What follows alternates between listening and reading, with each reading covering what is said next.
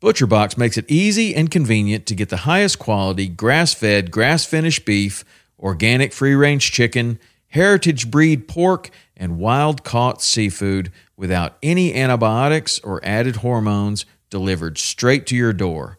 For me, I love their ribeye steak with a smoke and reverse sear, their tender belly bacon, which is some of the best uncured bacon on planet Earth. ButcherBox partners with people, small farmers included, that treat their animals in the best possible way and never give any added antibiotics or hormones. When you join, you choose your box and delivery frequency. You can cancel at any time without any penalty, and ButcherBox delivers amazing and fresh meat right to your door in a 100% recyclable box. For a limited time only, get free chicken nuggets for a year and 10% off your first box when you sign up today and use the code WP. That's a 22 ounce bag of gluten free organic chicken nuggets in every order for a year when you sign up at butcherbox.com forward slash WP and use the code WP.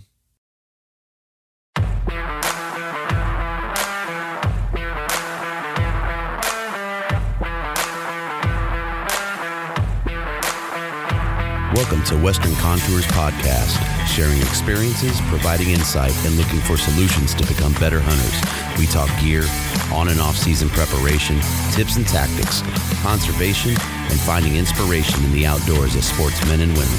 Thank you for joining us as we share our love for all things Western hunting. Hey guys, welcome to Tap Tuesday, brought to you by Titanium Archery Products. Dedicated archers deserve truly elite products that provide all of the performance attributes that they demand, and that's exactly what Tap delivers. This week, I sit down with Joe Fear of Wilderness Pack Specialties. Enjoy the episode. So, we're on with Joe Fear of Wilderness Pack Specialties. Joe, good evening, man. I appreciate your time. Thanks for sitting down. Thanks for having me on. I appreciate it. Absolutely, man. So, why don't we jump into it, man? Let's uh, get a little bit of an intro on yourself, um, and then we'll jump into our uh, our main topic here, which is wilderness pack. All right. Yeah, I've been fishing my whole life. Um, I started fishing in about eighteen months. Had, my mother fished a lot. My grandparents all fished. Um, so that's a, a, big thing for me. And then I got a really late start in hunting. Uh, I didn't start hunting until I was almost 18. Then had to take a couple of years off when I was traveling around for college and everything. So I've only had about about 10 or 12 years of actual seasons under my belt. So um, still a little new to that part. But other than that, you know, hunted Oregon, a little bit of Washington, a little bit of Montana. Um, fished most of the West Coast, Montana, Idaho um, waiting to get up to Alaska hopefully soon. Uh, got a bear season coming up. I got invited to a bear hunt later this year, so that'll be fun. Um, that's pretty much it. Where are you hunting bears? Uh, Central Oregon. Yep. Anything in particular? Cinnamon, blonde? What are you looking for? Nothing particular. That actually be my first bear. So it's uh, some friends of ours that we support that do a, a veteran only uh, guided hunts over there. It's all nonprofit and everything. And they were doing a uh, supporters hunt that, everybody pitched in for, and I was one that was offered it. So it'll be a lot of fun. I'll be me and I think a couple veterans going out. So you, you had said something in your intro there, man, and it, and it's it always strikes me, right? And yet, you know, hunting is is something that is typically passed down. Um, you know, we hear the word tradition and um, but you said you know you've been hunting 10 to 12 years so you're new uh, or relatively new. That that's anything else that you spend 10 or 12 years in do you qualify that way? No not normally. Right? So it's a it's a weird thing. Oh. i mean it, it, says a lot about hunting in my opinion right? I mean the learning curve um can be it can be pretty steep, right? To get to that point where you know you're you're really affecting it. But yeah, it's just odd to me that we hear that, man. And you know, guys have qualified and said, "Oh, you know, I'm new to, I'm new to this." You know, ten to twelve years in, that's uh that's some years on it, man. It is, and the, the big thing to me is it, you really have to look at how many days per year you're allowed to go out. Absolutely. Um, for the first good chunk, I I had high school and then college right after that, so I could only take usually the first three or four days, um, and that's it. hmm So you got the first week, maybe a weekend or two after that, but that was it. I mean, yeah, And then that my perspective. daughter Oh, sorry about that. it. No, go ahead. I apologize. Oh, I said- and then I had my, my first daughter about seven years ago, and that cut into it quite a bit. She was born in July, and then my second daughter was in October, so she's right in the middle of everything. Yeah, piss poor timing on your part, man. Pretty much. I I have a very understanding wife, thankfully. yeah, I I think most of us do. Uh, yeah, mine were both uh, beginning of the year kids, so I got lucky in that respect. yeah, I like to I like to brag about that timing, but that was all. Uh, yeah, that was just dumb luck. yeah. Um, I lost my train of thought. I was gonna, I was gonna. Oh, that's what. Okay, so back to what we were talking about. Um, so you put in that perspective, right? Yeah, ten to twelve years, time spent in the field, etc. So you could have a guy that's been chasing for twenty years, and he's only getting, you know, that one week a year.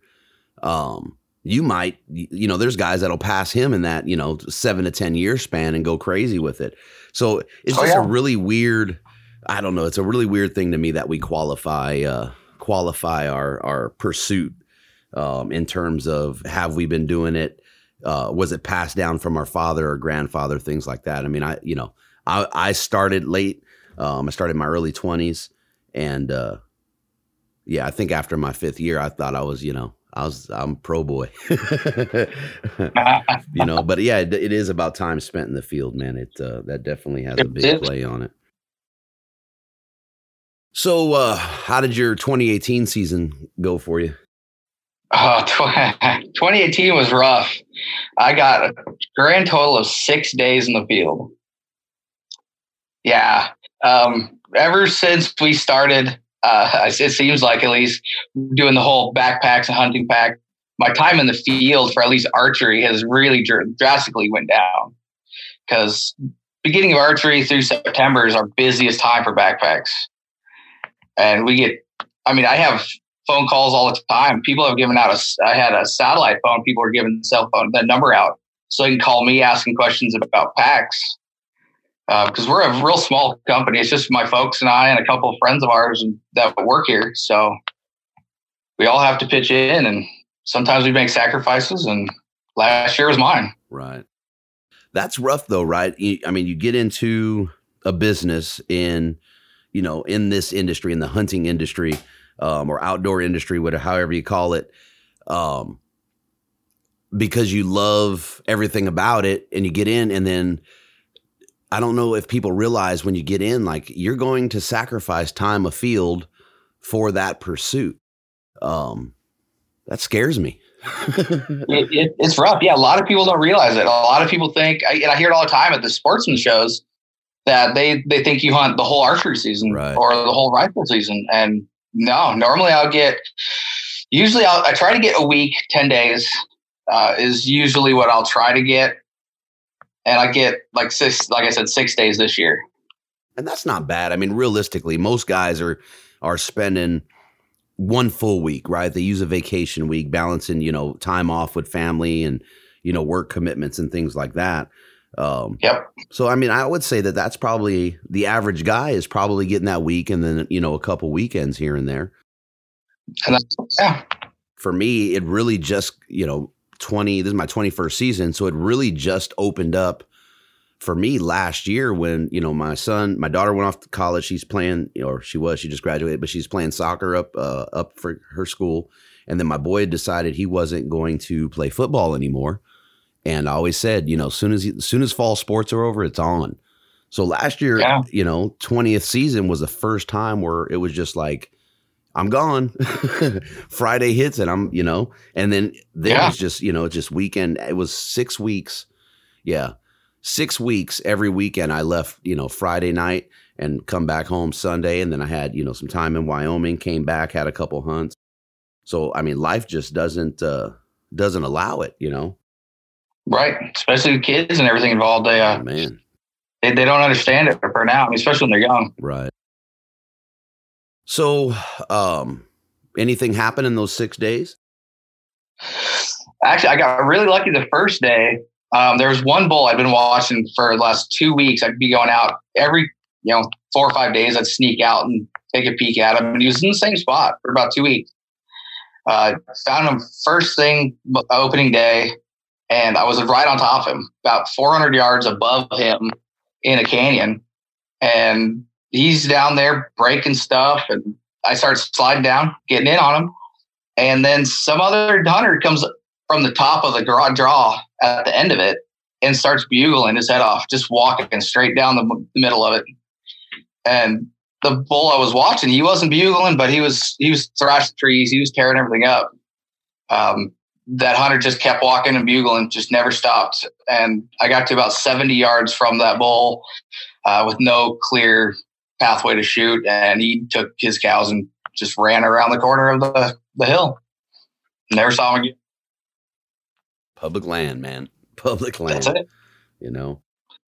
Yeah. And and that's one of those things where you're like, GD dude, you know. Um but you can't be mad at him, I guess. You know, I, I think we all get a little bit frustrated in those situations. But yeah, uh, you know, public land hunting. It, yeah, it's all public land. I mean, at the, at the moment, you really want to strangle somebody, but you know, you got to admit that it, it is everybody's place to be, and just kind of chalk it up to either inexperience on their part or uh, over enthusiasm enthusiasm on their part. But so, did he even know that the bull was there? He, uh, he, I'm pretty sure he did. Uh, he had to have. Uh, for the way he was hunting, there's no reason he would have been going down that steep of terrain, bugling like he was, uh, knowing at least a herd of elk were in there. So he took the I'm a elk approaching you um, route and uh, yep. was using, you know, what was it, locates or just, oh. you know, or he's just bugling without oh. any rhyme or reason? Uh, he threw everything in the kitchen sink and this thing, I mean, chuckles and grunts and lip balls, or he tried to do a lip ball. Uh, he threw everything this thing. Yeah. So, yeah, no rhyme or reason, just going, going for broke. Yep. That that I, to me would be more frustrating to hear him going in like that than someone going in with at least half wit, right? And making an attempt to sound, you know, understand what he's saying, I, I guess is the easy way to put it, um, as he's approaching that herd. Yeah. Yeah. It, it would be, it would have been less frustrating if it was somebody that was, gave a, you know, an actual thought of what he was going on. Um, I mean, I, I have to give him effort. He he got in there really deep by the time he figured out that elk was gone. like probably won't make that mistake again. Took him between six and seven hours to climb out. Oh. So, and he probably made it down there in what forty five minutes to an hour. yeah, probably that because he was he was trucking going down. He was between a thousand, twelve hundred yards down the bottom of this canyon. What kind of grade? Yeah, steep. I mean, 45 to 60 between there. Oh yeah, that's that it was, it was real steep coming out. Yeah. Well, he'll I I would almost guarantee hopefully he rethinks that approach going in cuz that, you know, coming out on something 45 to 60% grade, 6 to 7 hours. If you're not thinking that whole time how did I blow it, then yeah, just, you know, no offense, stay on the roads. Yep. Yeah. Uh, I don't know. I don't know it would have been easier for him just to keep going through the bottom and end up at the highway. It would allow. I mean, it took him about you know three more miles to get out, but it would have been a downhill the whole way. Right. Rough, man. So it is, but yeah, I mean, it goes with the game, I guess. That's it. and and I mean, really, this kind of ties into our main discussion here. Um, but I think that is part of the reason that guys are going deeper and deeper and deeper into the country is oh, to oh, yeah. avoid situations like that. Yep, that's so, it. Exactly what it is. So that's, I mean, it's kind of a perfect little parlay, in my opinion, man. I think uh, we hit that one on the head. um, wilderness packs, man.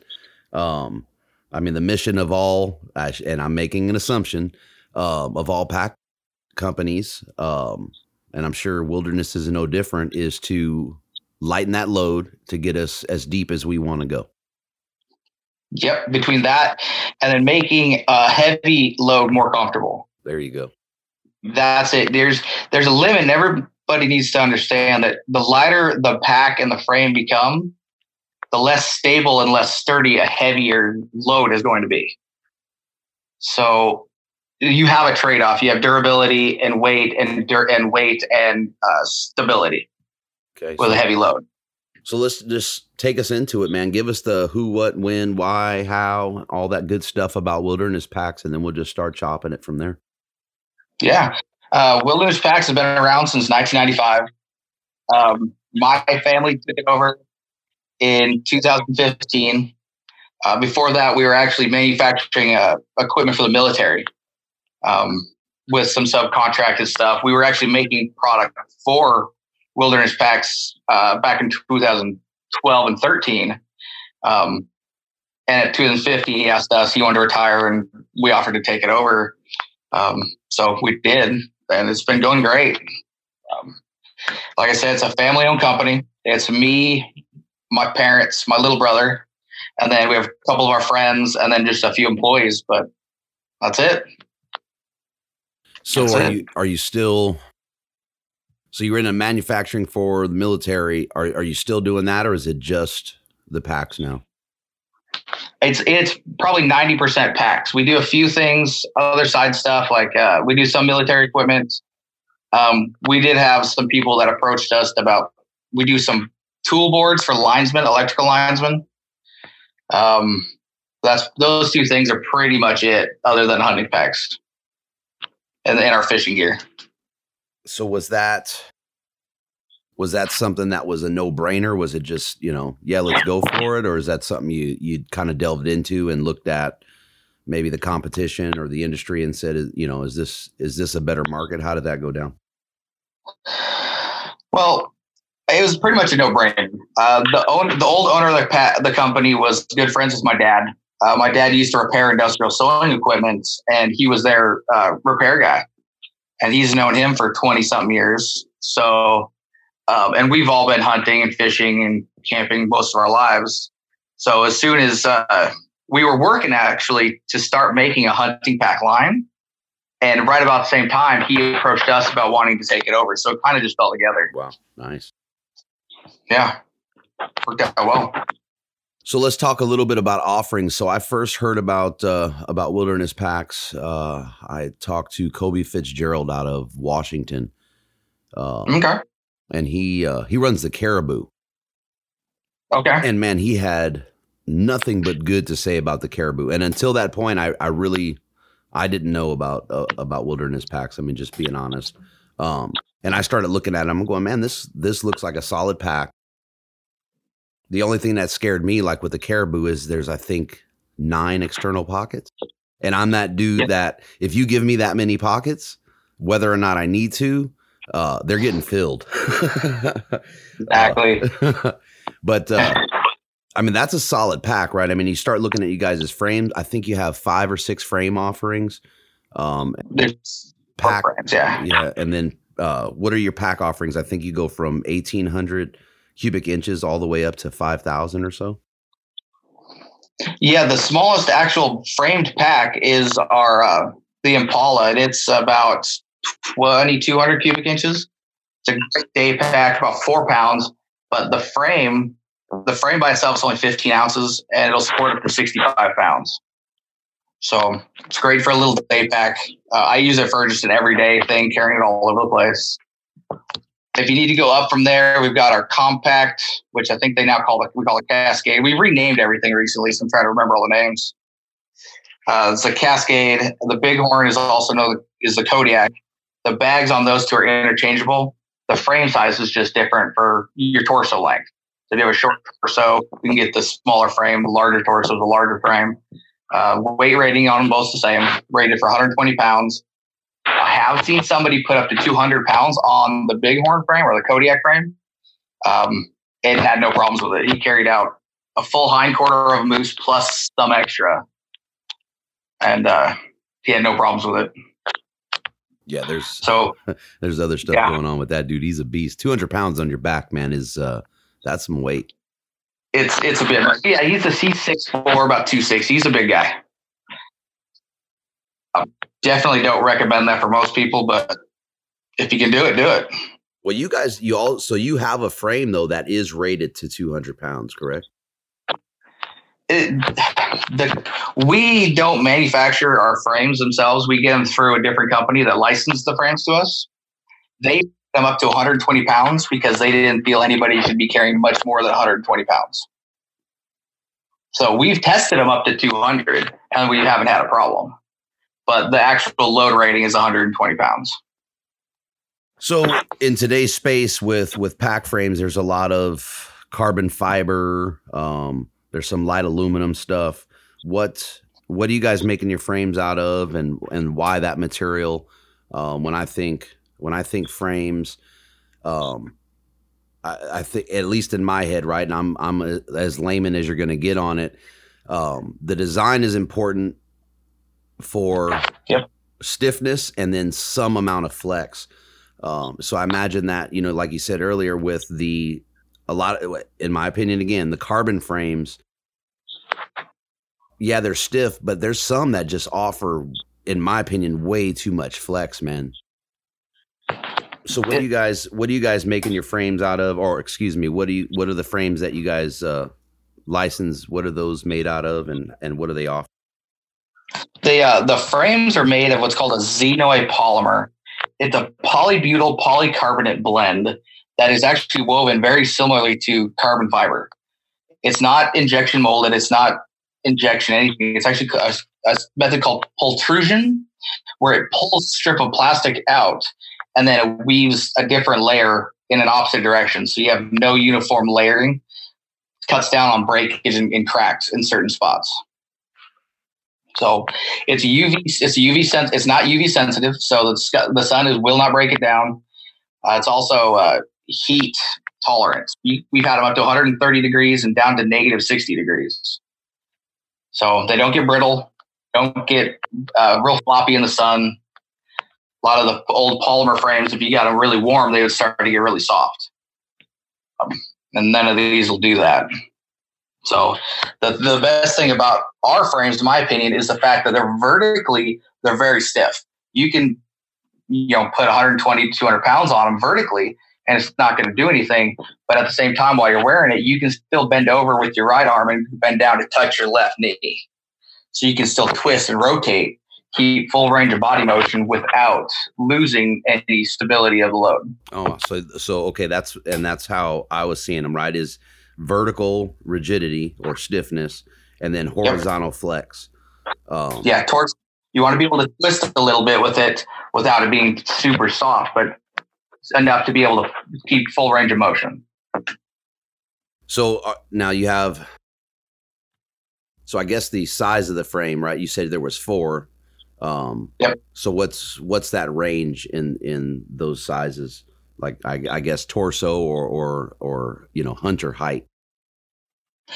Um, we can fit. We have a gentleman out here running one of our Impala frames who's four foot nine, and then uh, my best friend that hunts with me is six ten.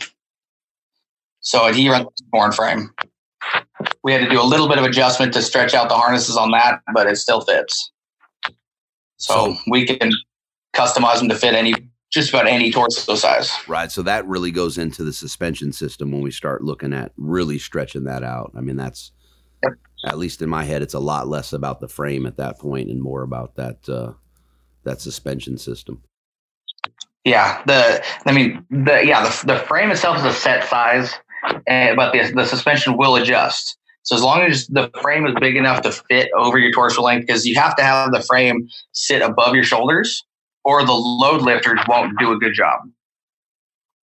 So if, if your frame is actually b- below your shoulders, the lifters won't lift the shoulder pads off of your shoulders, and you'll get a lot of pressure on the top of your shoulder blades. And that's one of the things that you see a lot of times. I mean, if you're, you know, if you geek out on that stuff, but if you look at, you know, if, if you look at social media and you look at a guy's low lifters, his straps are either on his shoulders or flat going above that shoulder right it should be around a 45 degree angle right from the um from the strap going back to the pack on those load lifters i use in my opinion shouldn't be any more than a 45 because you can get lower than that and still have a, a good amount of lift off of the shoulders you just don't want it riding at a at a Yeah. flat angle to them. Then Right, exactly. Because even if it's only 25 degrees, you're still having that lift off off of your shoulders.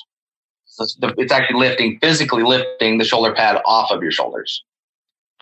So if you can get away with having a little taller, that's great. Um, within reason, I mean, a lot of guys hunt the coast, so they don't want anything. 45 degrees for most people is a bit too much for hunting the coast over here. They're going to get snagged up pretty bad. So So how does that how does the shoulder straps and how does that play into your your belt or your your hip straps? How does that load transfer um and weight transfer work between the two? the what happens usually is you get your belt nice and tight, get your harnesses set up because you want to work from your belt to your waist straps, then your chest strap, and then you'll pull your load lifters down. And as soon as you pull the load lifters on our frame, it'll actually bend the frame as close to the center of your spine as possible. Um, the farther away the center of your load is from the center of your spine, the more leverage it has to actually pull you backwards. So it feels heavier regardless of how how heavy it really is, it'll feel like it's more weight. So the closer you can get low to the center of your back, it's going to feel a little lighter and settle better down on your hips. and that's a big deal, man. I and I'm not going to say the brand, but I had a pack a few years ago, and uh, I I would have rather had a a high school backpack. Um, man, you put a, anything on. I I think we were going in, we were going in, and we were 60 pounds, um, and that thing had the the my lower back was, oh, it was it was the worst. I I used it that one time, and I was like, I'm done with this thing. Um, and that and now that you say that it was it was constantly sitting back on me and i would pull my my load lifters and it just it never seemed to it never seemed to get them up to get that pack Yeah. up to where it was just like that perfect balance between my shoulders and my hip Yeah, yeah, just and as close to you. A lot of people think they want a big air gap there between your bag and the back of you. You don't need more than about a half an inch or about, about a half an inch. You just need enough air to flow through there so you don't get hot spots. And stuff that load as tight as you can to the back of your your body. That would that seems to be a plus with your frame design versus a lot of other pack um having that external type rigid and i'm losing i may be using that wrong right? Um Yeah. frame on there versus something that's kind of internal. Um and that's one of the things with with that i like about the pack that i run is there's a gap actually in between myself the frame and then a slight one between the bag and the frame itself just due to the contour of that frame Okay. but yours seems that just seems like a better design and there's a couple of them that you have that are actually kind of contoured from the shoulders down to the small of the back Yeah, they're they're all curved kind of anatomically to fit that curve of your back. hence helping the hair airflow and keeping that uh you get those you know like i said the smaller, I don't even know what to call them man these smaller frames and they just soon to me as soon as you cinch a lot of them they're just right up against you and it's eliminating some of that airflow causing those hot spots Yeah, It does happen, especially on the narrower frames, because you're really sucking it into you. And if, if with our frames, they tend to be just a little wider, but they allow for uh, air to really flow between you and the frame. I'm not too worried about air going between the bag and the frame. It's more wicking moisture off of the back. Um, on top of that, we use a lot of what's called airflow mesh between you and the shoulder pads on the back and your waist belt. That's all airflow mesh that actually allows your body to breathe around the mesh. You don't get hot spots more or less anywhere. so you just said something and it, it's kind of peeling us off of what we were on but talking about that frame being a little bit wider when you said that i was like oh boom right? And that's one of the things. So i'm going to say that mine i really like my pack. I, I mean i i've put this thing through some hell and i love it. But that is one of the things that i noticed that when i cinch it down that frame is sitting in between i'm going to say it's maybe two to three inches on either side, maybe a little more than that uh, of my scapula, right from my spine going out. So how does that how does that wider frame outside of that airflow? How does that help carry that load? Um, it, it seems just I mean just hearing it right now, it seems like it would make a difference to me. The the wider frames make a large difference because if you think about it, everything is pivot on those narrower frames. Everything is pivoting off of that center point, so you have more of a chance of the load rocking around. Whereas in on our larger frames, the the bighorn is six about 16 inches across. So you have a, the ability to really strap it down side to side. Eh, so there is no rolling of that load. Um, a little bit wider it's not wider than i'd say 90% of people's actual shoulders so it doesn't stick out it just looks like it will. It gives you a lot more surface area to tie everything down to to really secure the load so it's not moving on you. So field test and I'm just trying to equate all this to to experience. I keep I go bone in, right? Because the bone adds some rigidity. Um, and then you're talking about a narrower frame, but that seems like it would lend itself to peeling some weight out and boning that boning that animal out. And that's one of the things that drives me crazy is that load is is shifting like crazy when I'm when I'm bone out. So I'm like, I'll, I'll just deal with with the weight of the bone. Um, but you start talking, you know, a 200 plus pound animal, you start talking about an elk. man, that's, you know, that's night and day difference when you're, uh, when you're getting shedding that bone weight. Yeah. Yeah. There's a good bit of bone in them. Um, yeah. I, I, when we do it, it's all bone out. I would prefer not to carry the extra weights. Um, but in, like you said, having a larger frame, using the the boned out meat bags that we have that are just a, a skinny tubular type bag really helps it from, you know, if you use a normal game bag and you bone out meat, turns into a giant ball at the bottom. Back out. These keep it kind of a tube taller, skinnier, and you can really strap those down. And the the game bag will hold it in place, but then our meat shelf on top of that will really hold it to the center of the frame. Gives a lot of places to t- attach to and really s- support the load. Right, and then back to it, that wider frame you're more likely to get more meat in there, right? If if you're looking for that, you know, you need that stability. Um, that narrow frame, man, this is like I, am sorry, it's just clicking as as we're going here. Um, I could totally see the benefit of it, but we look at you know we look at frames, and then one of my bullets for you was there's a lot of noise in the market, right? So everything is lighter, um, smaller, more compact, uh, you know, down to ounces, et cetera, et cetera. But that makes complete sense you start talking about packing out with one of those. I'm the the pack I run now. Again, I love it, but I can't pull. I'm not going to pull the bone out on on something that's heavy. It's just gonna. It's it'll be miserable unless I'm strapping it down, you know, with extra straps and whatnot. Yeah, and at that point, you're adding more weight. That's interesting, man. So, yeah, yeah. There's a there's a big kick in the industry right now to make everything lighter, um, which is great and all in theory but you do lose a lot of structure and support when you go down too light.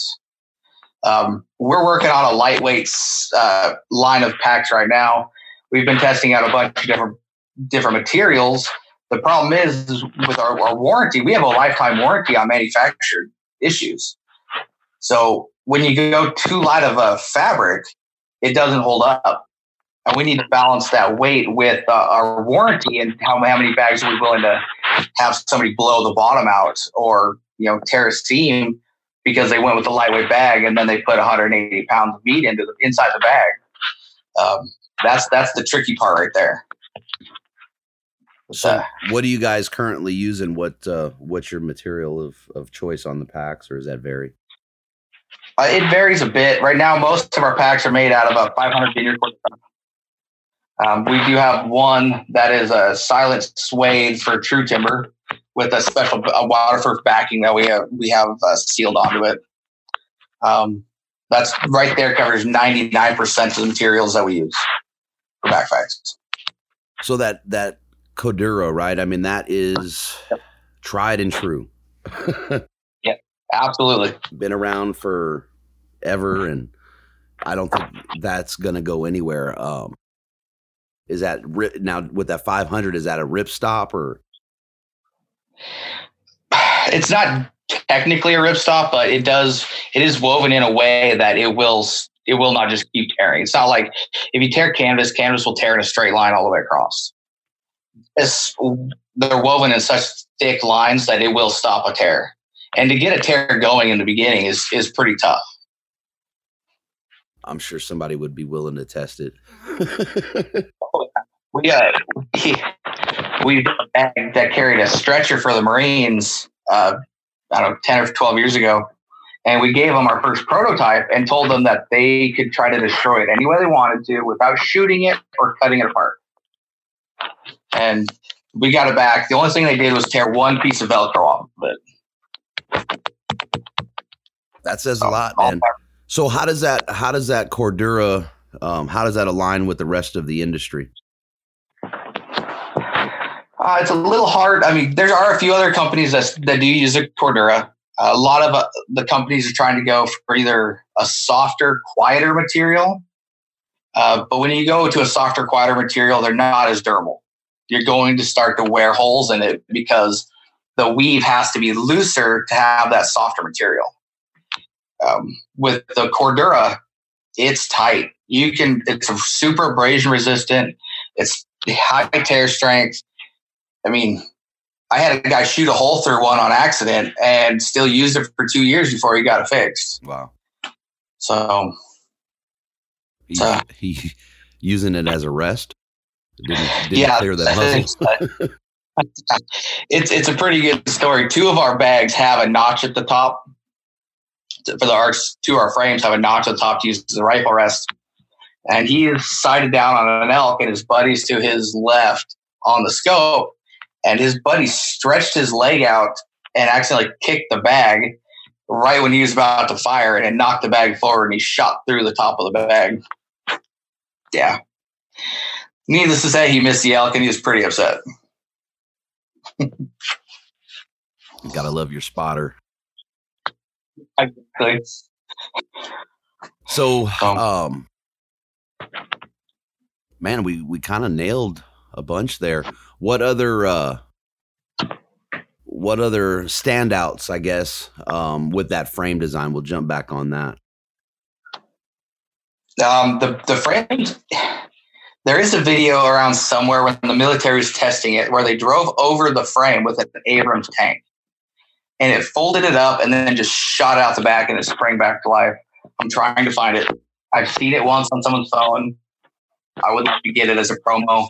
The the frames are almost indestructible. The frames themselves have a lifetime warranty. If you can break one, I'll give you a new frame. In the last five years, we've replaced I think three frames. That's a good Usually, record. One guy shot a hole through it. Uh, the other guy was carrying a full bear out, fell, and rock just happened to catch one of the loops that the the MOLLE loops and punched a hole through it. Structurally, it didn't matter, but he just wanted to be safe, so we hooked up the new frame. Uh, the other one, I'm not entirely sure what it was. I wasn't there for that one. So they're they're very tough. They're, they're very strong, and they don't degrade. So that's the best thing. You're out in the sun a lot. A lot of those polymer type plastic frames back in the day would uh, slowly get brittle the more you were out in the sun with them. So these have none of that problem. So, and then with the, uh, you guys are 100%, 100% uh, American made. So let's get into that, man, because that's pretty important. Um, I don't, and we, and I said that to you earlier. I don't think that that is something that is done enough um, to dig your dig your heels in on that.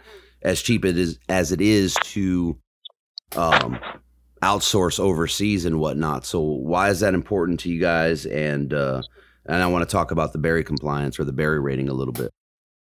Um, I find it really important because it's better to keep some of those jobs here. Um, not just ours, but every time we buy US made material or product, we're supporting all those other US companies that are keeping all those jobs here. Um, we try as best as we can to keep all of our materials in the US.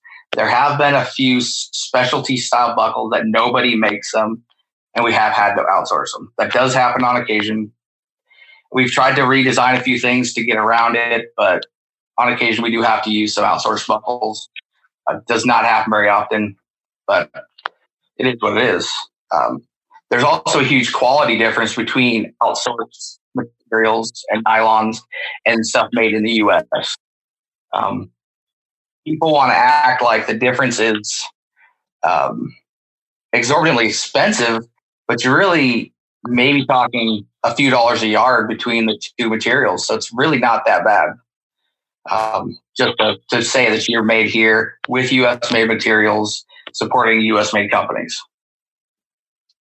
So, and that, and that's one of the things. I mean, just as a consumer, that's one of the things you hear, right? Is it's it's expensive to do stuff here, and I imagine that I don't know um, that if you get into some you know other area, maybe it is, but to when you start thinking about you know the thread that's used and the nylon or the the excuse me the Cordura, um, to be able to get all that stuff produced here, and you guys' pr- packs are priced, man, beyond reasonably in in the current space. Yeah, and a lot of that is because we are a smaller family-owned company, and we we don't have any dedicated office people. We're all out there sewing. So we're keeping it smaller and tighter, and we're able to eat some of that a little bit to help produce a high end product for a reasonable cost. Um, labor cost is going to be your most expensive part of producing any product here in the United States. I mean, the comparative to here to overseas, you're probably paying them a quarter of what you would somebody here per hour. So there's there's a big difference. I mean, materials are one thing, but your labor costs are going to be your big hitter right there. So if, if you can make a material and you are making it here in the United States, there's really no reason not to use U.S. made materials. So let's talk about the uh, the Berry rating and and Berry compliance and what that uh, what that means. Yeah. The the Berry rating is a more of a military or DoD rating where it says this product is made in the United States with as many US made materials as possible. And the only exceptions are if those specific materials are not available or not sourced in the United States, and you can get them through um, a certain list of countries. Everybody knows, uh, most people, at least in the military, know what a Cobra buckle is. It's an aluminum buckle, and they're more or less made in Austria. It's AustriAlpin is the company who started making them, and they're the biggest manufacturer. But nobody in the United States makes them, so you have to get them overseas. They're bag buckle we use a lot in the military bags, and it's allowed because they're the only ones that make it.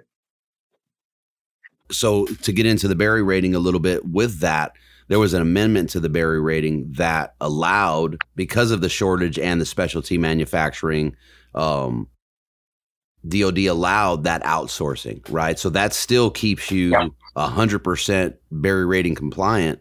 Um, yep.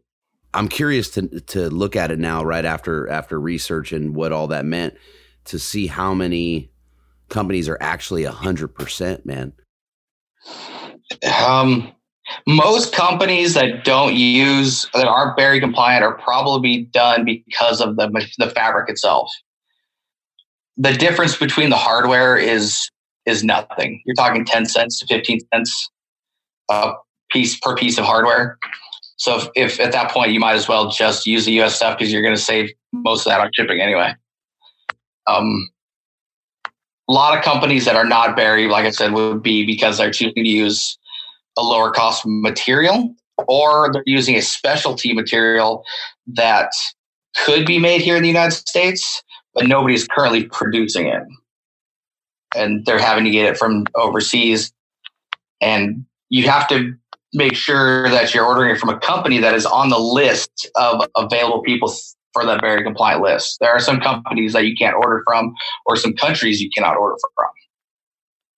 But then there's companies that are, you know, manufacturing that aren't worried about a Berry rating or 100% mm-hmm. US manufactured, you know, made and manufactured as well too. So that just wipes yep. them, you know, wipes them right off. So, yeah, most I would say most people don't really understand what a Berry compliant or Berry rating is.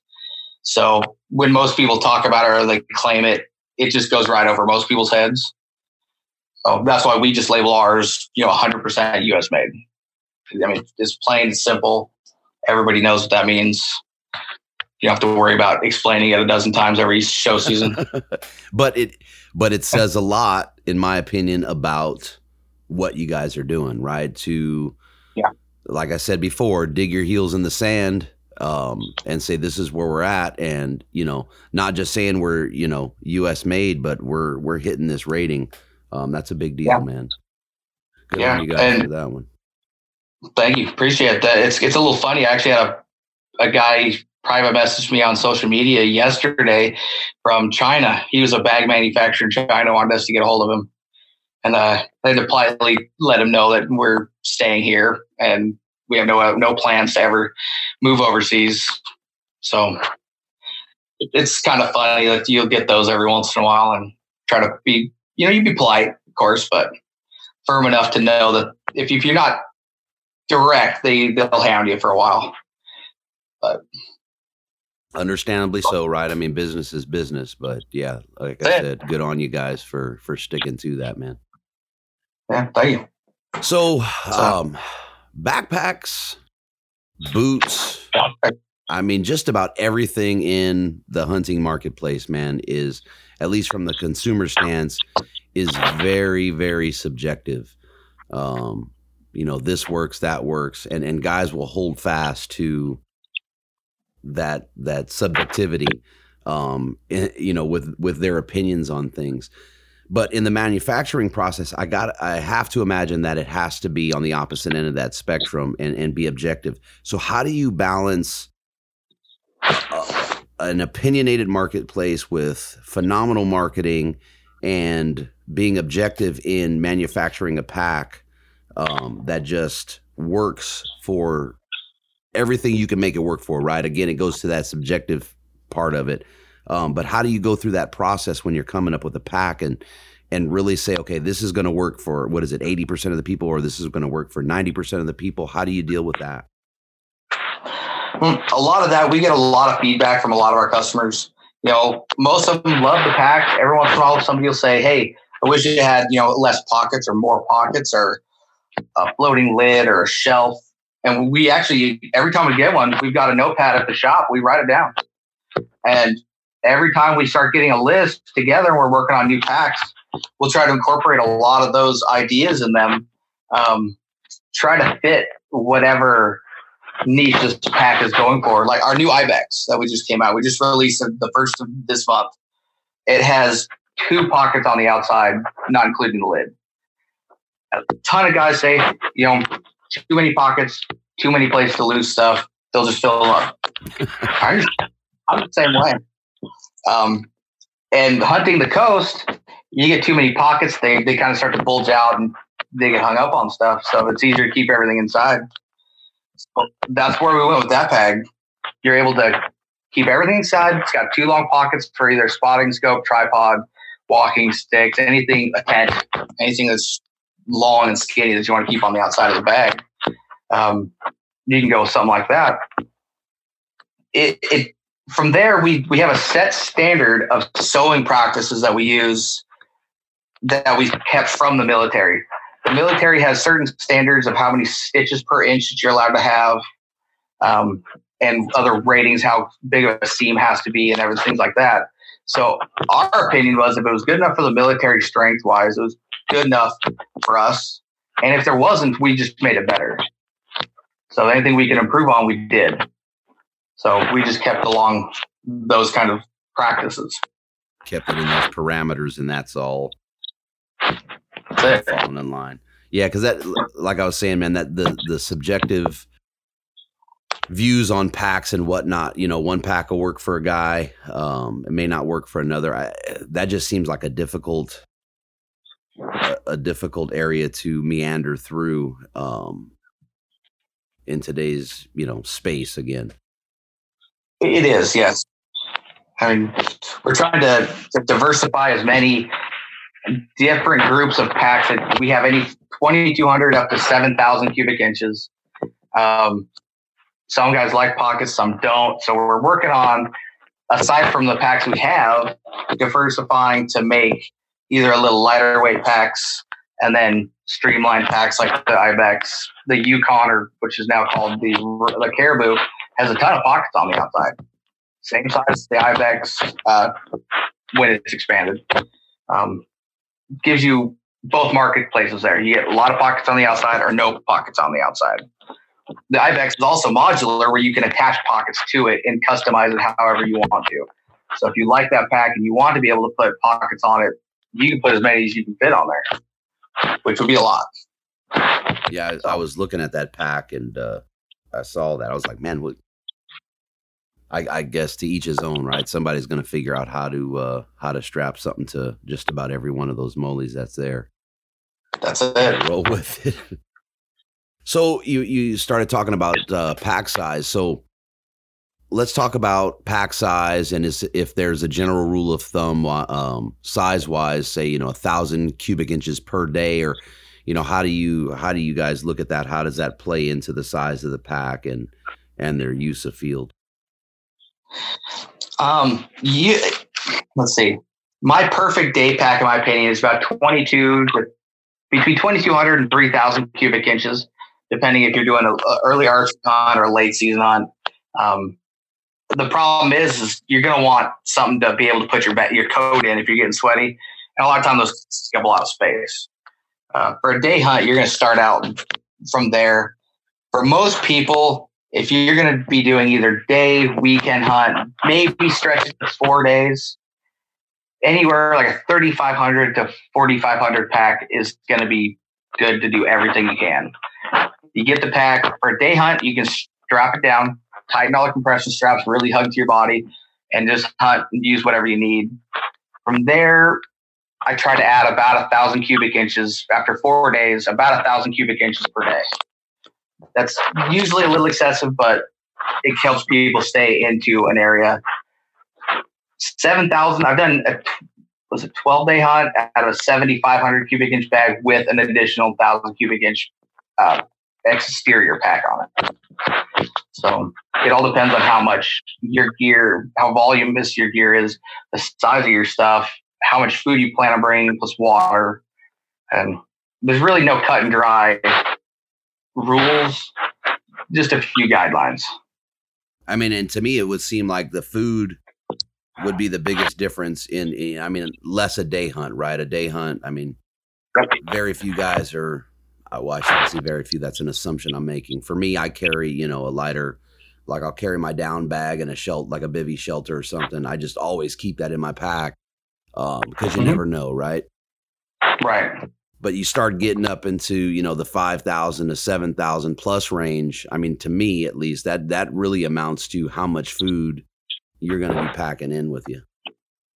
Yeah i mean that's it. Once you're once you're planning on staying more than two or three days your gear is the same for two or three days or 10 days other than your expendables your food your fuel source um, maybe extra batteries if you really need them but little extra that's clothing about, maybe yeah. And if you want to bring a couple extra pairs of underwear and socks, little pair of pants, more or less. I change my socks, man. I always bring extra underwear, and they don't seem sounds gross, but they don't seem to get changed as often as one would think.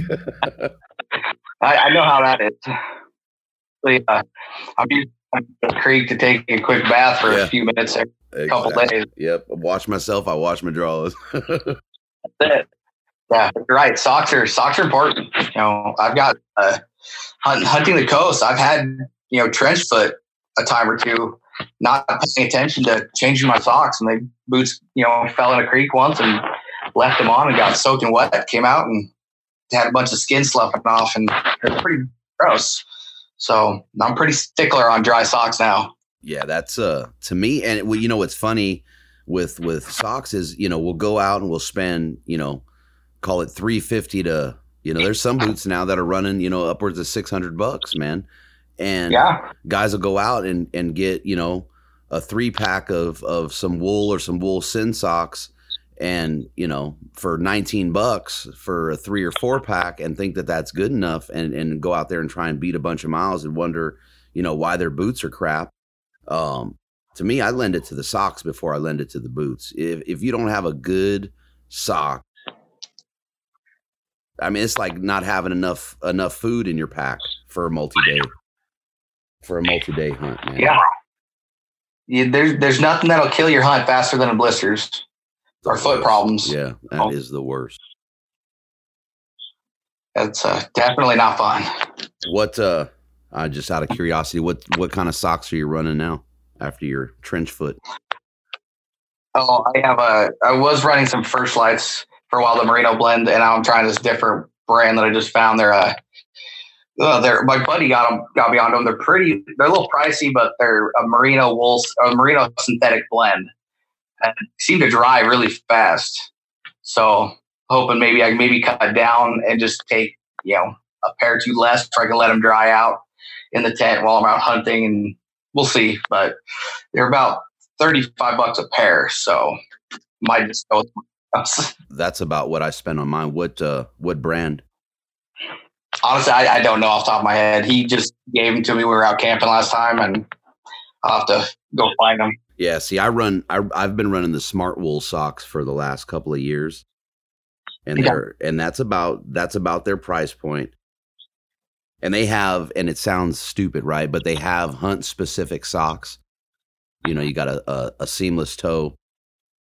Yep and then they put some of that, you know, more elastic synthetic material over the top of your foot and then kind of around the heel to kind of help lock that heel so you don't start getting that hot spot on the backside of the heel and then right up under the tongue as you're coming up from the top of your foot to uh to your ankle there. And I yeah, everybody goes, You spend what on socks? And I'm like, look, I you, you got I don't care if you have a hundred dollar boots on, but if you're gonna spend, like I said, four hundred dollar on boots, then then why not the things that are lining them that are you know connecting your feet um, to those boots why not look at spending a few bucks on those right? I mean it just to me it just makes sense man. I don't know. Yeah it's it's probably the most overlooked thing that i've seen in the hunting industry aside from people just using a like a you know school backpack to go hunting with um, is probably so gotta have I gotta have my good socks, man. Again, I take extra socks and I'll flip them out every day, hang them on the outside of the pack, let them air out and dry. And then the nice thing about the wool is, you know, they're not getting all funky. Yeah, yeah, that's the best thing about wool. We said, and mixed with the synthetics, they dry faster now. Um, so we we talked about the packs let's talk about the the frames, the frame. I guess the frame offerings and the pack offerings, um, maybe individually, and then how you guys have them stacked. You have some combinations of those on on the site there. Yep. Is there any rhyme or reason, etc.? So why don't we get uh, get those offerings locked down? Well, to start, you can either buy the frame by itself, we do offer the pack by itself, or we sell them together as a combo for a little bit. Of, you get a discount when you buy them together. Um, we do sell quite a few frames by themselves. A lot of guys don't want to carry a pack while they're hunting; they just want like a big meat hauler. So it saves them from having to buy the whole system. Um, and then later, if you want to buy the pack, you have the frame. You can buy the pack separately and just throw the, the set together um, and go that way. Um, starting at our smallest one. Let me see. So I think it's called the Impala now. We we redid all the, the names, so I'm still trying to learn them. Yeah, the Impala is our lightweight day pack, about four pounds, 2,200 cubic inches. Uh, great little pack for just you know run around the hills, doing a quick afternoon or day hunt. It's enough to carry some food, a small sleep system, even a small spotting scope and tripod. Um, enough to keep you overnight if you needed to. Um, that frame will hold about 65 pounds. I've had 80 on it. It was pretty good. Got a little rough because it was a little soft on the top for heavy, heavy loads, but it, will manage. Um, from there, you've got the Bighorn, which is our most popular pack at 3,000 cubic inches. It, it works for a very, a very good day pack or three to five days if you can pack it right, have small enough gear. Um, same type of spotting scope, tripod pockets on the outside, lid pockets, uh, hydration ready, um, PVC liner, or uh, excuse me, pack cloth liner inside of it. Um, all of our packs will carry a rifle or a bow. The carrier, the Bighorn, actually has a pack that'll or a patch that'll fold down, so you can slide the buttstock of a rifle into it, or your cam and limb into of a bow, and just strap it to it. So when you're packing out or packing in early season, uh, you have your hands free. Um, so probably one of our best selling features uh, is the hands free deal, and you can carry your rifle or bow and have it not wedged in between the frame and the bag. Um, let's see. The, yeah, like I said, the newest bag is the Ibex, which is um, fully modular. It has a zipper uh, zipper down the middle, so you can access the entire bag without unloading it from the top. Um, makes a lot easier if you have to get your sleeve system out. It's on the bottom, and you don't want to dump everything. Same tripod, spotting scopes, pockets on the sides. Um, that bag starts at 3,200 cubic inches it has an expandable rainfly on top that'll let it go up to 5,000 cubic inches and the lid floats. So the lid will actually elevate up to accommodate your load and you strap it down on top, keep everything positioned, keep everything stable. That's, I think, is going to be one of our best sellers this year just because of the versatility of it uh, with that and the modularity of all the pockets are available. I'm looking at them as you're going through them here, and the the price point. I mean, that's for most guys, man. I gotta imagine that that is in everyone's wheelhouse. There, I mean, there's some packs that are that don't offer this in load bearing and in capacity that are two times the amount. Yeah, yeah. They're. I mean, it's hard. We do try to keep them reasonable. It does. I mean, they are slowly creeping up. Every year, materials become more expensive. The cost of labor every year goes up. We're going to be hitting fifteen dollar minimum wage in Oregon probably next year. Um, like in California. yeah. And, uh, is that you say you're in California? I said you're like mini California. It's getting like that. It's bad because we're not in Portland. We're just outside of Portland but we're still considered part of the metro area. And so we're roped into that Portland minimum wage.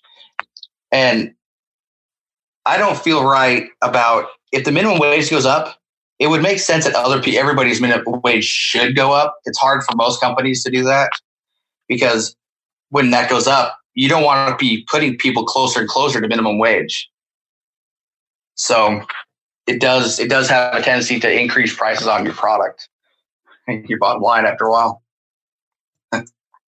I mean, even but, uh, with that, even with that increase, man. I mean, looking at the Bighorn and the price point, like I said on the Bighorn, I mean, I don't know what kind of increase that would mean, but that's still that's still coming in pretty freaking reasonable. Uh, you're not even talking a five percent increase. Yeah, so, not even yeah. that and covering material costs and everything increase every year. You're five five to seven percent is what we try to to look at. So it's it. I think it's pretty reasonable. Heck yeah, I'm looking at uh, packs for my boy right now. Um, and I'm making him buy a couple things. Right, he has to have he has to be vested in this. He he wanted to chase elk with me, so I said, okay. all right, you know, I'll get this, that, and this, but you're buying your pack and uh, some some camos, man. And I'm looking at this and I'm like, price point wise, this this is this dude's wheelhouse.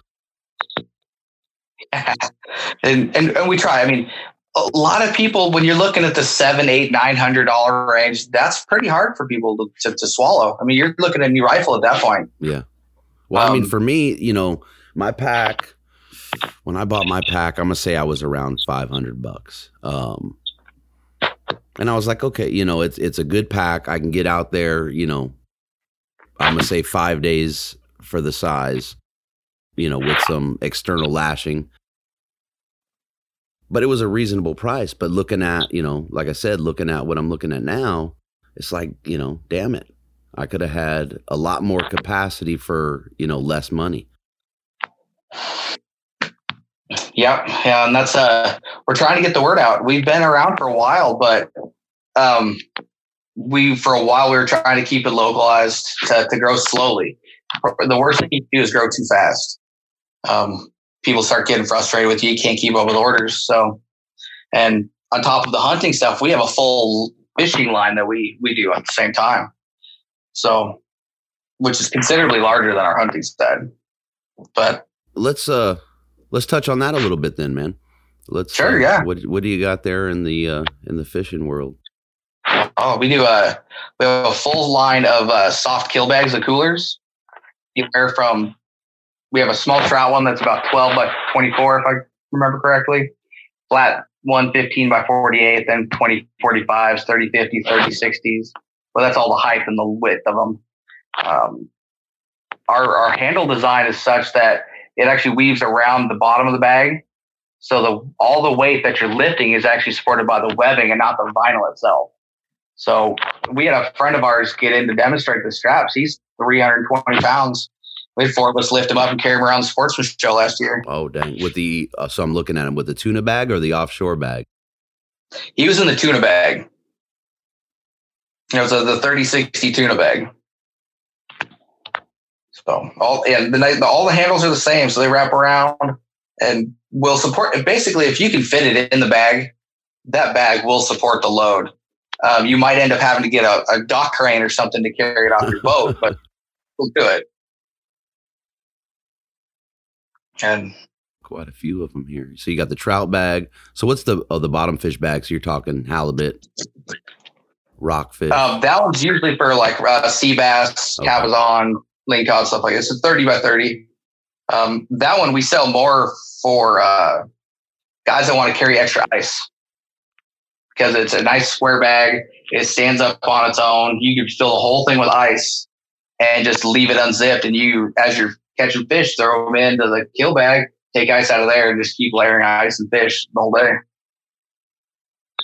That offshore bag, that thing is. Let's see, that's pretty big too. What? So what's the size? That one's a thirty by fifty too. Right? Yeah, the two. Yeah, the offshore is 30 50, and then the tuna is thirty by sixty. That's a big bag, man.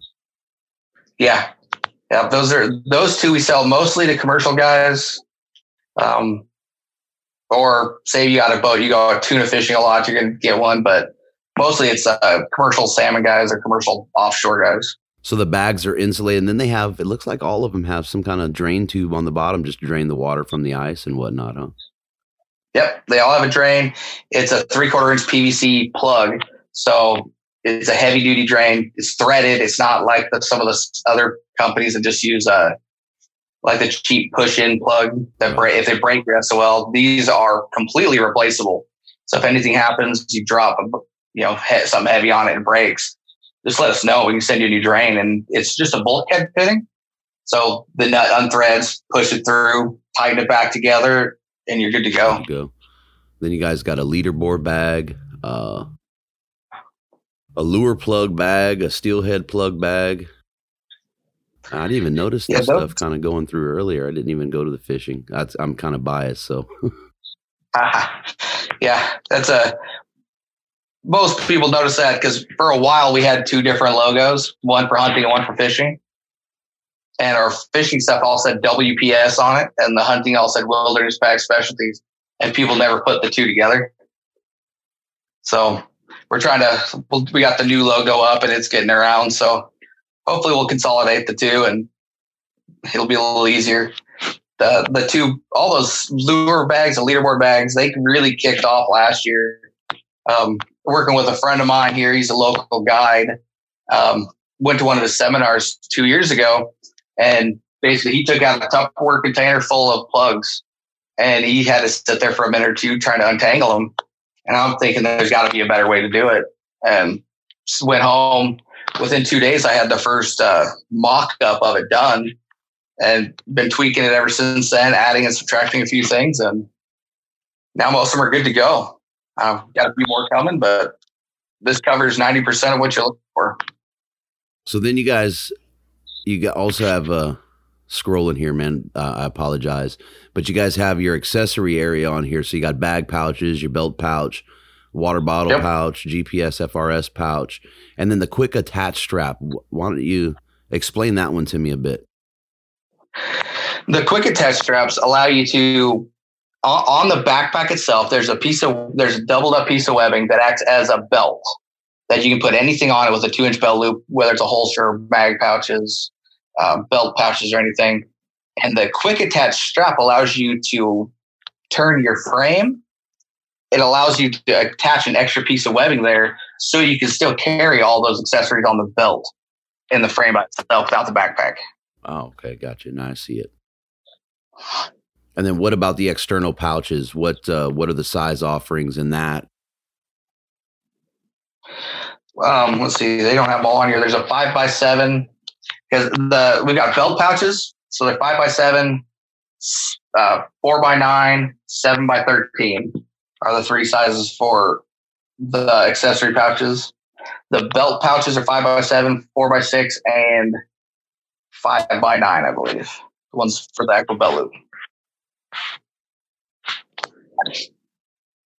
And we do offer custom orders on those. A lot of guys have a certain, say, rangefinder or uh, some guys carry, I've had them carry dry boxes that are a certain size and they needed to fit it. Just call me up, let me know. We can make you a certain size pouch that'll work. So what about and I can see it, but for but for the uh, folks listening, um, guys are particular about color and you know matching this, matching that. What uh, what are the offerings as far as camo patterns and or colors? Uh, uh, right now, we're offering uh, desert tan, coyote brown, multicam, true timber, and wolf gray are the main colors we're doing. Um, we are working right now with ASAT. We just got off the phone with them a couple days ago, and we got to go ahead to start actually printing their pattern um, to use on our packs. So that's uh, that's pretty exciting for us. So Hopefully. multicam, multicam, and uh, ASAT, man, those are kind of tried and true patterns. There, you can't really go wrong yeah. with them.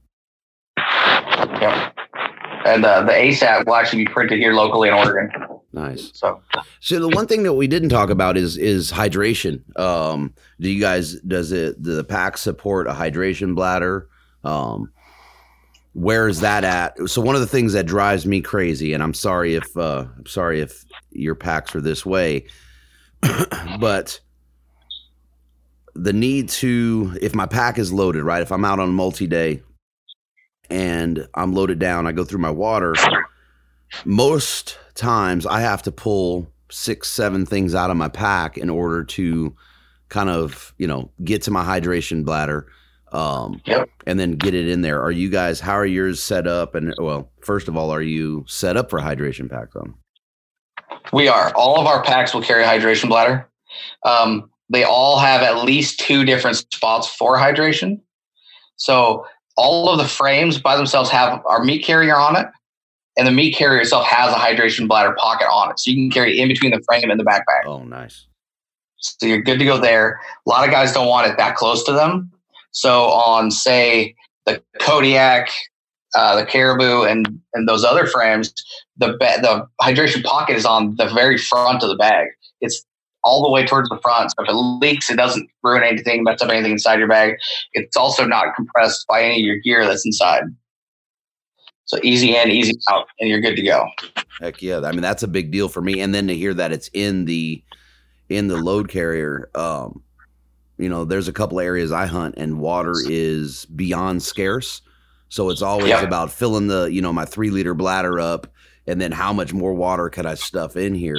Um, man, that would make it e- a lot easier to have a couple bladders, you know, and just pull the tube and you know boom, quick quick disconnect on the tube, maybe mid shoulder or something, and go from one to the other. That's yeah, that's a hell of a feature.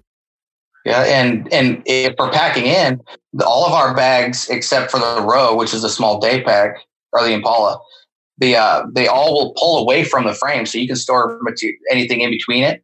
Say if you get down, you can put the meat in between the frame and the bag and strap the bag back over it. I usually will put one water bladder in the pocket and then one under the meat carrier itself and then strap my bag over it. So I usually have another extra six liters of water there, plus what's inside the hydration bladder in the bag.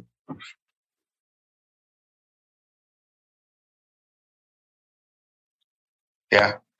Yeah, water's water's heavy. So stopping to find it sometimes is not always an option. Yeah, I uh the area that I hunted last year and I'm planning I have a week until opener here. Um it was 116 degrees and uh the water was so scarce, man. I mean, it was a trickle and it there was no amount of of iodine tablets, no amount of filtration that would make me drink that water. it was bad, man. Everything in the area was there. I mean, it was just track heavy. Um, there's pigs in the area. There's deer, cats like crazy. Um, it's I mean, it stank. It stank getting down to that water, even though it was a, you know just a little spring. Um, right. it was nasty. So it was like, man, I'm you know jamming in Nalgene's, and I had a my three liter and then a couple of two liters in there. I mean, what is water? Eight eight pounds a gallon, something like that. Yeah, pretty much. But the pain in the butt, like I said, was okay. I'm done with this bladder now. I got to reach in here, pull this out, you know, put one in, or fill the now or fill that liter or three liter up with the Nalgene. Um, yeah, it was a pain in the butt. So that's yeah, that is a good idea. Good design on that, man. Yeah, so, uh, oh, I'm sorry. Go ahead. Oh, you're good. So, what uh, what did we miss? Anything we missed? Um, what's the, well outlook? So, what's the outlook, man? You got all these offerings. You guys are you know tweaking some stuff. Um, it sounds like what uh, what's the outlook? You have any plans to release any packs coming up here soon, or? Uh, well, we just released the Ibex the first of this month. We just had our new Rhino duffel that's uh, kind of a storage gear bag for you to carry extra stuff in your truck. It's got seven internal pockets and one big main compartment on the inside, plus some hidden stuff, but also turns into a backpack. So if you're, I, I use it to travel. So run through an airport, it's easier to carry it as a backpack than a duffel bag. That's a new thing. Um, we are working on a bino harness, and I am actually designing and, and prototyping some uh, floorless shelters at the moment. So we got materials we're working through to see which ones we like the best and what's the most durable uh, for the weight, and we'll see how they work. So one of the things that uh, that I try and hit on in every episode is conservation. Just a little one to two minute spiel, man, about uh, about conservation. It's not to put you on the spot. It's just to get your get your look on it right it opens my eyes when i hear all these answers so you know 30 seconds or one minute or two you know give me your spill on conservation. Um it, it seems like we're starting to pick it back up. For a long time back in the day it was it was a heavy uh, used topic. It seemed to die off for a while. And thanks to some of the you know back you know bha and oregon hunters association some of the other organizations out there, it's really starting to pick back up. Um, around here where I'm at, we have a couple local groups that uh, have been starting some uh, river cleanups and some dive issues where they were actually hiring some scuba guys, scuba divers to go through parts of the river to clean up garbage, help get it out of there. Um, it, it's important. Without conservation, we don't have an industry to go off of. So, you know, without it, everything that we you know we love to do in the outdoors will eventually go away. So it's uh the short and sweet of it, I guess. So anything in closing, anything we missed, any uh anything you want to get out there? How can folks get a hold of you? Plug uh plug the heck out of Wilderness Pack. Yeah, we're uh you know, I've got phone calls all the time. Uh, area code 503 716 8328. Uh, that, that our shop's open from 6 a.m. to 2.30 in the afternoon. Uh, kind of special hunting hours, hopefully, because I can get out of there early and go hunting.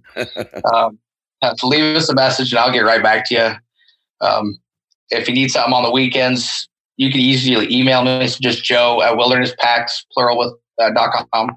Uh, I check my my emails all every day, so get back to you guys as soon as possible. Um, any questions? It doesn't matter, big, small. Just call us. Love talking to people.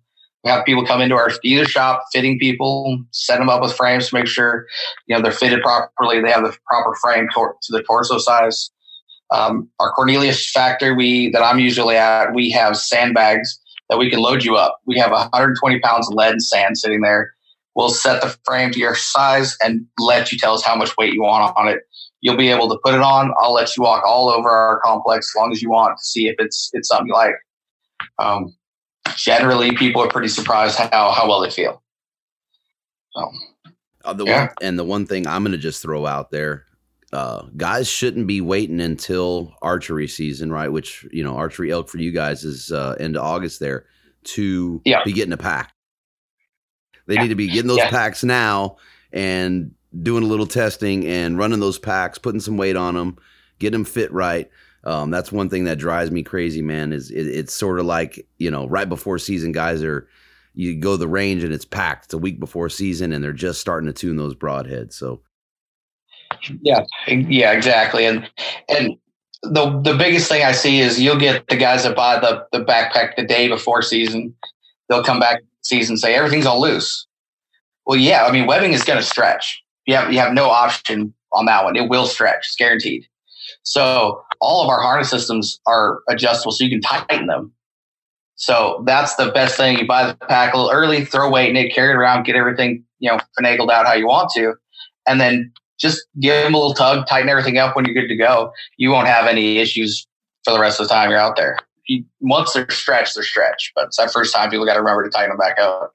Yeah, don't don't wait till season to figure that out. Yep. Well, good deal, Joe. I uh, I appreciate the time, man. It was good uh, good talking to you, learning about uh, wilderness packs here, man. Thanks. Man. Yeah, when my boy gets in, we're gonna be uh, looking at that uh, that website there and letting him make a decision. I'll probably have him listen to it, and yeah, he's got to got to yeah. get invested in this. Yeah, bring him on down. We'll we'll we'll put him to work. You know, throw some weight on him, have him hike around. Got some stairs. Yeah, and that's a plus too, right? Is is the ability, and that's, and I said we're closing, but that's one of the things that I'm reluctant to spend money on something that I cannot test drive. Right? It's like going and buying a vehicle when you start talking about a backpack, in my opinion. If I cannot test drive it, it and the money that folks are asking, it, it yeah, it just doesn't make sense to me. So the you know for you guys to be available like that, man, that says a lot about. Uh, in my head, it says a lot about what you think of your packs and their capabilities. We get we get a lot of people that are reluctant to it, especially at the sportsman shows. But we tell them that uh, all all packs are comfortable when they're empty. So you're never going to know how it will really feel in the field unless you fill it up. And it's easier, and it's you know easier for us. It's better for them to do it beforehand, so we can get it adjusted, make sure it's fit properly to them, so the weight's settled properly, and they can see how it really feels. Yeah, because at, at, mile five, six, seven, if guys are going, I mean, even if you're doing three miles, when you pack out, it's it's six, you know. And if you're doing multiple, that is the worst time to figure out that uh, your pack isn't fitting you right, or it doesn't carry yeah. the load like you thought it was gonna. Yeah, that's so. Yeah, So we're just time to figure it out. Well, good deal, man. Again, I appreciate your time. Thank you uh, for sharing this with us, and uh, yeah, we'll be talking to you, man. Cool, man. Appreciate it. Thanks for having me on. Thank you. You can catch up with Wilderness Packs on Instagram at Wilderness Packs. To check out their full product line, head over to wildernesspacks.net.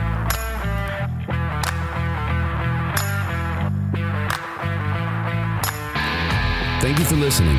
Follow and tag us on Instagram at Western Contours. Jump on iTunes, Google Play, and Podbean. Subscribe, leave us a comment, and don't forget to hit that five star rating. We appreciate the support, and until next time, lay them down.